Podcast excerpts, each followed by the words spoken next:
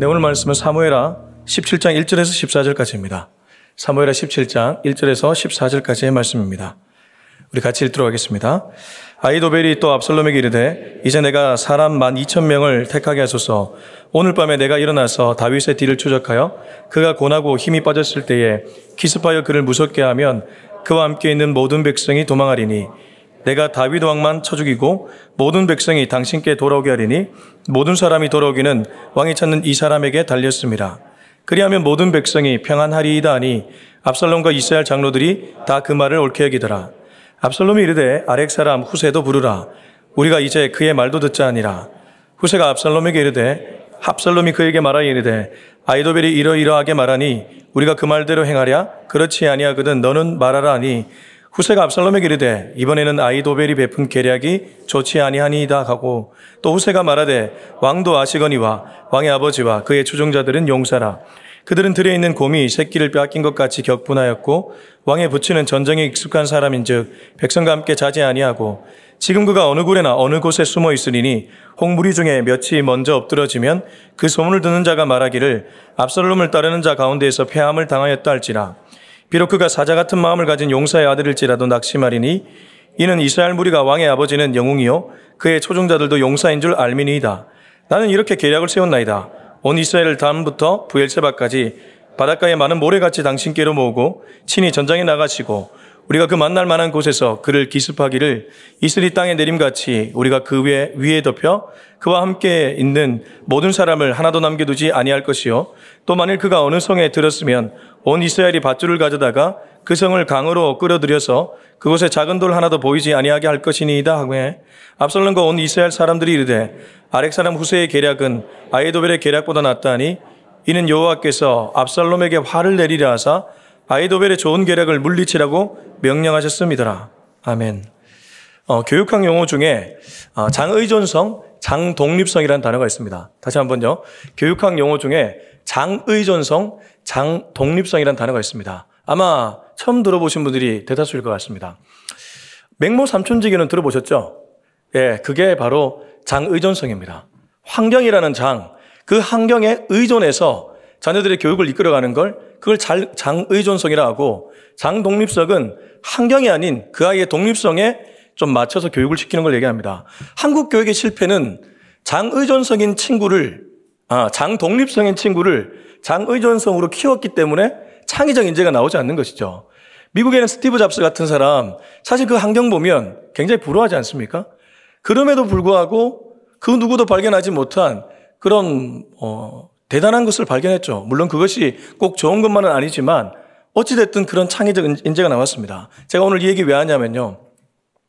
오늘 읽은 이 본문에는 두 가지의 계략이 나옵니다. 이른바 아이도벨의 계략과 후세의 계략입니다. 근데 이 두 계략을 왜 압살롬이 물었겠습니까? 그는 반란군의 수장입니다. 여러분, 반란을 일으키면 빨리 성공하는 게 중요합니다. 왜냐하면 지금 기반은 누가 갖고 있습니까? 예, 설교는 듣고 계시죠? 예, 기반은 다윗 왕이 갖고 있죠. 그래서 반란군은 빠르게 성을 탈환하고 그리고 기존의 세력들을 몰아내야지만 그 반란에 성공할 수 있는 겁니다. 늦어지면 늦어질수록 위험한 것이죠. 그렇기 때문에 이 중요한 타이밍에 압살롬은 소위 말해 어, 경험치가 많은 사람에게 자문을 구할 수밖에 없었던 것입니다. 근데 선택지가 많은 것이 꼭 좋은 일만은 아닌 것 같아요. 말씀 보겠습니다. 1절, 2절입니다. 시작. 아이도벨이 또 압살롬에게 이르되 이제 내가 사람 만 이천 명을 택하게 하소서 오늘 밤에 내가 일어나서 다윗의 뒤를 추적하여 그가 고나고 힘이 빠졌을 때에 기습하여 그를 무섭게 하면 그와 함께 있는 모든 백성이 도망하리니 내가 다윗 왕만 쳐 죽이고 아이도벨이 압살롬에게 먼저 제안을 합니다. 어떤 제안이냐면 내가 사람 만 이천 명을 택해서 오늘 밤에 내가 일어나 다윗의 뒤를 추적하게 해달라. 근데 오늘 이 아이도벨의 계략과 후세의 계략에 아주 중요한 특징들이 좀 나옵니다. 여기 12,000명은 뭐 특징이라고 보기는 어려울 것 같아요. 근데 2절 보세요. 그가 고나고 힘이 빠졌을 때에 기습하여 그를 무섭게 하면 그와 함께 있는 모든 백성이 도망하리니 내가 다윗 왕만 쳐주이고 이 말씀에서 혹시 그가 지금 어디에 집중하는지가 보이십니까? 아이도벨이 다윗의 무엇에 집중하고 있습니까? 현실입니다. 현재입니다. 다윗은 현재 도망간 사람입니다. 힘이 빠질 대로 빠져 있습니다. 나중에 후세의 계략을 보시면 현재를 보지 않습니다. 과거에 집중합니다. 그러니까 여러분, 정말 난간을 헤쳐나갈 때는 현재의 답이 있습니다. 제가, 저도 이제 어, 작지만 유튜브 채널을 운영하거든요. 유튜브 채널을 보면 그 앱 스튜디오라고 있습니다. 거기에 보면 다 분석을 해줘요. 유튜브는 알고리즘으로 다 분석을 해주잖아요. 그 현재 나, 어, 내 채널의 시청자층이 누구고 그리고 누가 많이 보는지를 그걸 보다 보면 아 채널의 성격이 보이고 어떻게 이걸 풀어가야 되는지가 보인다는 것이죠. 그러니까 지금 아이도벨의 계략은 굉장히 현명한 계략입니다. 그러니까 지금 압살롬이 이 계략을 들으면 사실 이길 수 있는 싸움이죠. 그리고 그는 한 방, 한 발짝 더 나갑니다. 피를 많이 흘리면 누구에게 좋지 않을까요? 압살롬에게 좋지 않죠. 왜냐하면 다윗의 백성도 훗날 자기의 백성이 될 수 있기 때문에. 그래서 아이도벨이 2절 후반절에 보면 내가 다윗 왕만 쳐 죽이고 모든 백성이 당신께 돌아오게 하리니 모든 사람이 돌아오기는 왕이 찾는 결국 다윗에게 달려 있다. 그리하면 모든 백성이 평안하게 될 것입니다. 여러분 어떻습니까? 지금 아히도벨의 계략이 너무 좋아 보이지 않습니까? 누가 봐도 이 계략을 선택해야 됩니다. 그래서 오늘 말씀 읽을 때는 이 아이도벨 배후에 그리고 후세 배후에 누가 있는지를 좀 볼 수 있어야 됩니다. 그걸 우리 삶에도 좀 적용할 필요가 있습니다. 여러분, 우리 삶에도 우리가 어떤 선택을 내리는 것 같지만 배후에 누가 있을 수가 있습니다. 조금 더 쉽게 표현하면 영적 싸움이라는 것입니다. 내가 하나님의 이끄심을 받아서 선택을 내릴 수도 있고, 죄송하지만 사탄의 이끄심을 받아서, 이끄심이 아니죠. 사탄의 이끌림을 받아서 선택할 수도 있다는 것입니다. 근데 이렇게 좋은 계략. 자, 4절, 우리 3절, 4절, 아, 4절, 3절, 4절 같이 읽겠습니다. 시작. 모든 백성이 당신께 돌아오게 하리니 모든 사람이 돌아오기는 왕이 찾는 이 사람에게 달렸습니다. 그리하면 모든 백성이 평안하리이다 하니 압살롬과 이스라엘 장로들이 다 그 말을 옳게 여기더라. 특별히 4절을 보면 이 얘기를 다 들은 압살롬과 시니어 엘더들, 장로들이 다 좋게 여겼습니다. 그러니까 그만큼 이 아이도벨의 계략은 틀리지 않았다는 것이죠. 문제가 5절, 6절에서 발생합니다. 우리 5절 6절 같이 읽겠습니다. 시작. 압살롬이 이르되 아렉 사람 후세도 부르라. 우리가 이제 그의 말도 듣지 아니라. 후세가 압살롬에게 이름해 압살롬이 그에게 말하 이르되 아이도벨이 이러이러하게 말하니 우리가 그 말대로 행하라. 그렇지 아니하거든 너는 말하라 하니. 제가 앞서 선택지가 많은 게 꼭 좋은 것만은 아니라고 말씀드렸습니다. 우리도 그렇지 않습니까? 우리가 어떤 어, 일을 해나갈 때 간혹 나에게 A와 B가 있을 때 A를 선택하면 이게 아쉽고 B를 선택하면 이게 아쉬울 때가 있지 않습니까? 그래서 선택 장애에 걸려가지고 이러지도 저러지도 못할 때가 있잖아요. 근데 우리 5절, 6절을 보면서 압살롬의 심리를 좀 읽을 필요가 있습니다. 5절, 6절 밑에 흐르는 압살롬의 심리죠. 무엇이겠습니까? 왜 압살롬이 후세를 불렀을까요? 여러분 한번 생각해 보십시오. 왜 압살롬이 후세의 계략을 또 듣고 싶어 했을까요? 이렇게 좋은 아이도벨의 계략을 들었으면 그대로 진행하면 될 것인데 왜 후세에게 한 번 더 얘기를 들으려고 했을까요? 확률을 높이기 위함 아니겠습니까? 확신을 높이기 위함 아니겠습니까? 지금 압살롬이 후세에게 듣고 싶은 얘기가 있죠. 아이도벨과 비슷한 얘기를 듣고 싶어 하는 것이죠. 저도 이 목회를 하다 보면 가끔 성도님들이 상담 올 때가 있습니다. 근데 상당수는 답을 갖고 오실 때가 많이 있습니다. 그 답에 제가 동의해 주면 응답 받았다고 생각하고 가십니다. 근데 제가 반대되는 얘기를 하면 때로는 기분 나빠하면서 가는 것이죠. 우리가 그럴 때가 자주 있지 않습니까? 지금 압살롬의 심리가 무엇입니까? 이건 반신반의입니다. 전심이 아니라는 것이죠. 여러분, 전심이 아니면 그건 믿음이 아닙니다. 반신반의는 반 믿는 것은 믿음이 아니라는 것이죠. 압살롬은 지금 반을 믿었기 때문에 후세를 부른 것입니다. 제가 베이직 교회에 와서 어, 뭐 그렇게 오래 어, 사역하진 않았습니다. 그러나 그 짧은 동력 기간 동안에 정말 귀하게 배운 것이 하나 있습니다. 한 영혼을 향한 전심과 짐심입니다. 예, 아마 우리 베이징의 목, 목사님들 다 동의하실 것입니다. 굳이 하지 않아도 되는 세례식을 저희가 갈 때가 많았습니다. 굳이 가지 않아도 되는 장례식을 저희가 갈 때가 많았습니다. 저는 베이직 교회 오기 전에 기정, 기, 어, 기성교회에서 사역을 하다가 왔습니다. 기성교회에서 일반적으로 가는 장례식이 있고 가지 않는 장례식이 있습니다. 이를테면 뭐 교구에 뭐 직계 가족은 가지만 그 너머를 가지는 않습니다. 그래서 저는 베이직 교회가 참 효율성을 추구하지 않는 교회구나. 효율성과 정반대의 교회구나. 지금 압살롬은 효율성을 추구하고 있습니다. 그렇지 않습니까? 어떻게 하면 확률을 좀 더 높여서 확실한 선택을 할까? 베이직 교회는 효율성과 거리가 먼, 먼 것을 보고 제가 조금 멘붕이 왔었습니다. 근데 참 그 뭐죠? 서당개 3년이면 풍월을 읊는다고 저도 예, 교회를 The Bible Church라고 개척을 하고 어, 얼마 전에 제게 장례식을 부탁하는 어, 전화가 나왔습니다. 전혀 모르시는 분이었습니다. 저희 교회 성도님도 아니고 저랑도 관계가 없는 분이었어요. 근데 불현듯 조 목사님이 떠오르더라고요. 어떤 장례식이라도 믿지 않는 가족이 있거나 전도할 수 있는 기회가 있다면 가시더라고요. 그래서 제가 어, 전화기 너머로 혹시 유가족 중에 믿지 않는 분이 계십니까? 라고 여쭸더니 있다고 하더라고요. 대부분이 믿지 않는다고 하더라고요. 그럼 가겠습니다. 그렇게 해서 갔습니다. 장례를 집례했습니다. 어, 그 막내 아드님, 그러니까 어, 고인이 되신 분의 막내 동생이죠. 그분이 굉장히 큰 은혜를 받으신 것 같더라고요. 그래서 저는 아, 할 소명을 다하고 그냥 돌아왔습니다. 그리고 나서 전화가 걸려왔습니다. 그분이 친구분의 장례였는데 목사님의 그 장례식의 집례를 보고 은혜를 받아서 자기가 쓰는 사무실을 교회 처소로 내놓고 싶다고 하시는 것입니다.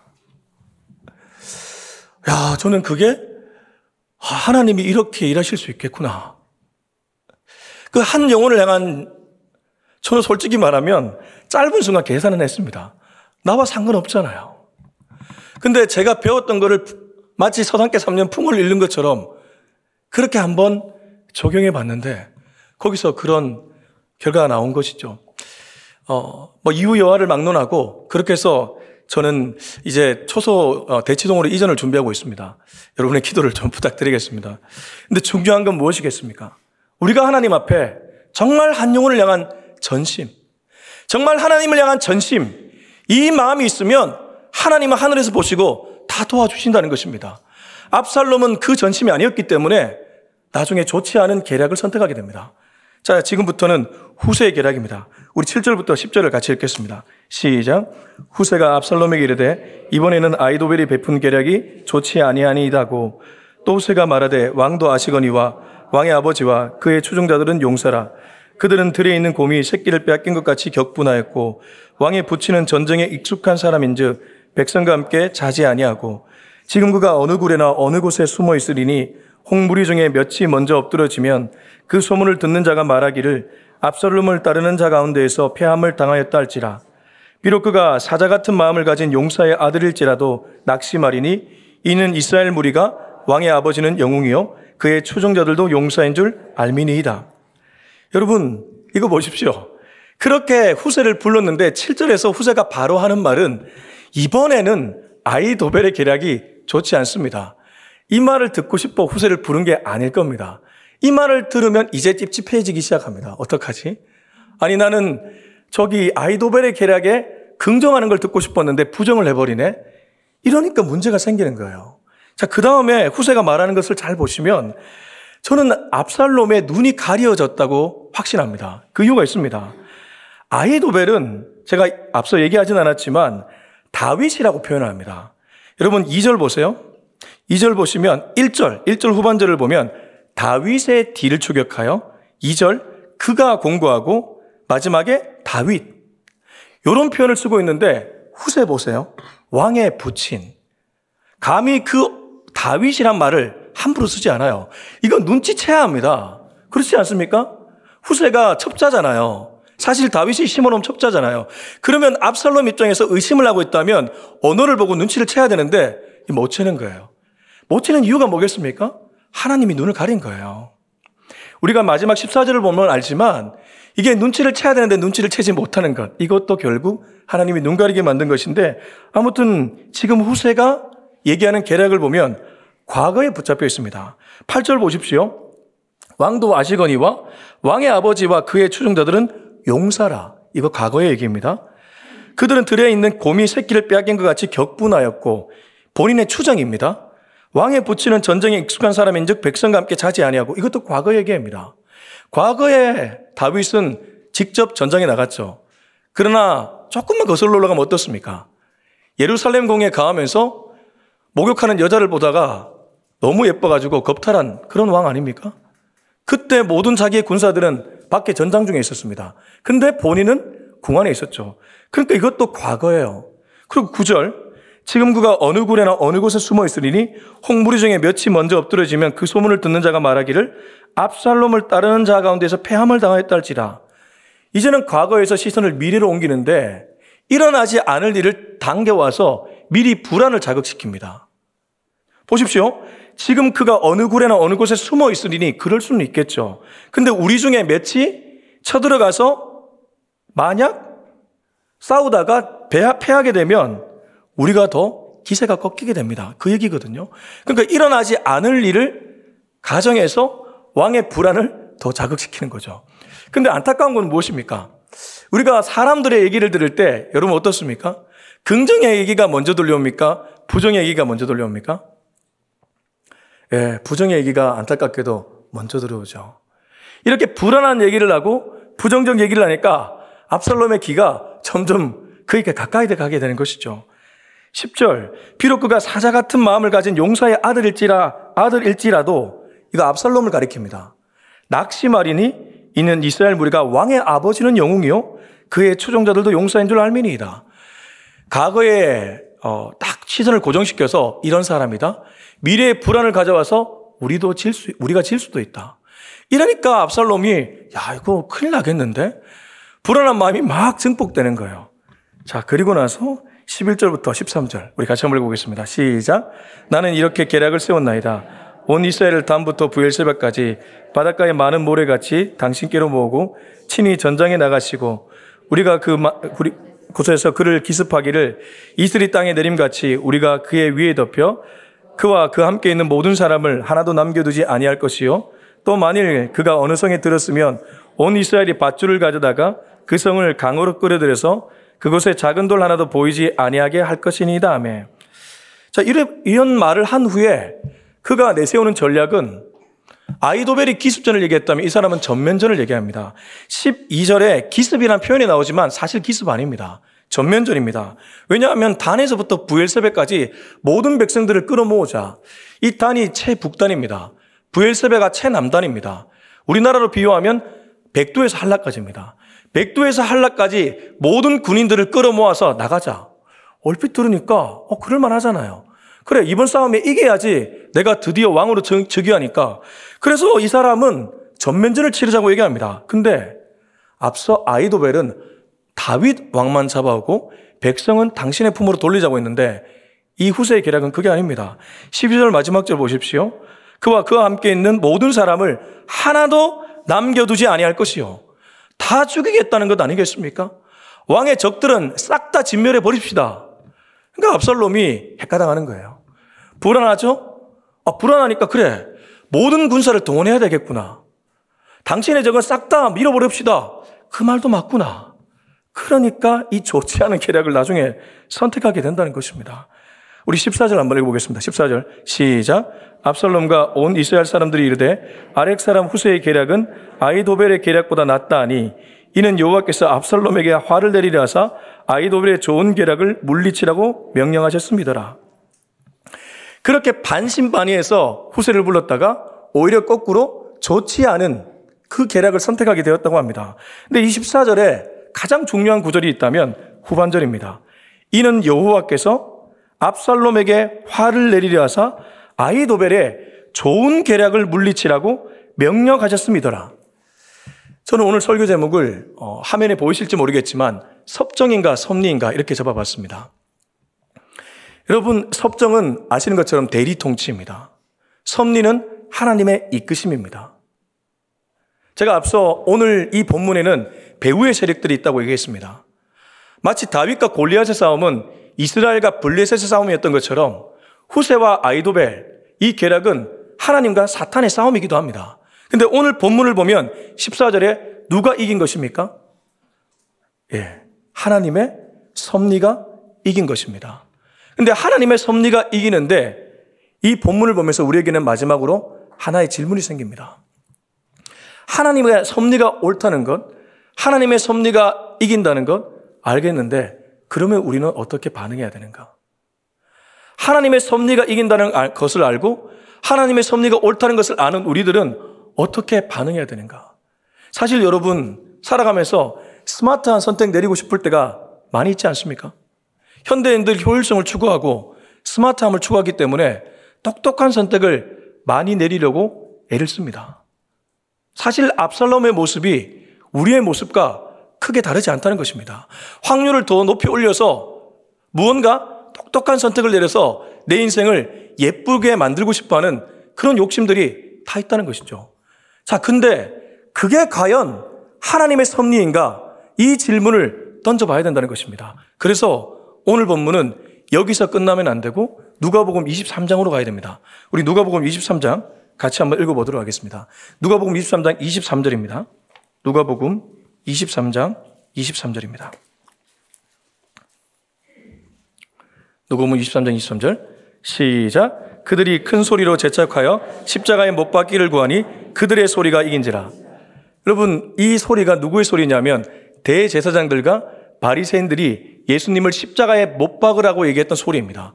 근데 누가복음 23장 23절은 그들의 소리가 이겼다고 기록합니다. 그들의 소리가 이겼다고 기록합니다. 근데 정말 그들의 소리가 이겼을까요?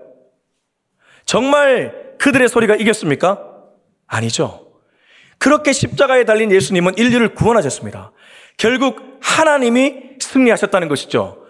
그러면 내 힘이 아니라 하나님의 힘, 내 뜻이 아니라 하나님의 뜻으로 가는 순종이 우리에게 있어야 된다는 것입니다. 하나님의 섭리가 옳다는 것, 하나님의 섭리가 이긴다는 것 알고 있습니다. 근데 거기로 가는 과정에 우리의 순종과 우리의 분별이 필요하다는 것입니다. 사, 어, 사도행전 16장에 보면 좋은 샘플이 나옵니다. 사도 바울이 무시아에서 비두니아로 가려고 했습니다. 사도 바울이 무시아라는 지역에서 비두니아로 가려고 했습니다. 근데 성령이 그 길을 허락하지 않습니다. 그는 성교를 가고 싶어 했던 사람입니다. 그렇게 가고자 하는 그 방향이 하나님의 사람들에게 전도하기 위한 방향이었습니다. 다시 한번 말하면 자기의 뜻이 아니고 하나님의 사람들을 세우기 위한 방향이었다는 것입니다. 근데 막습니다.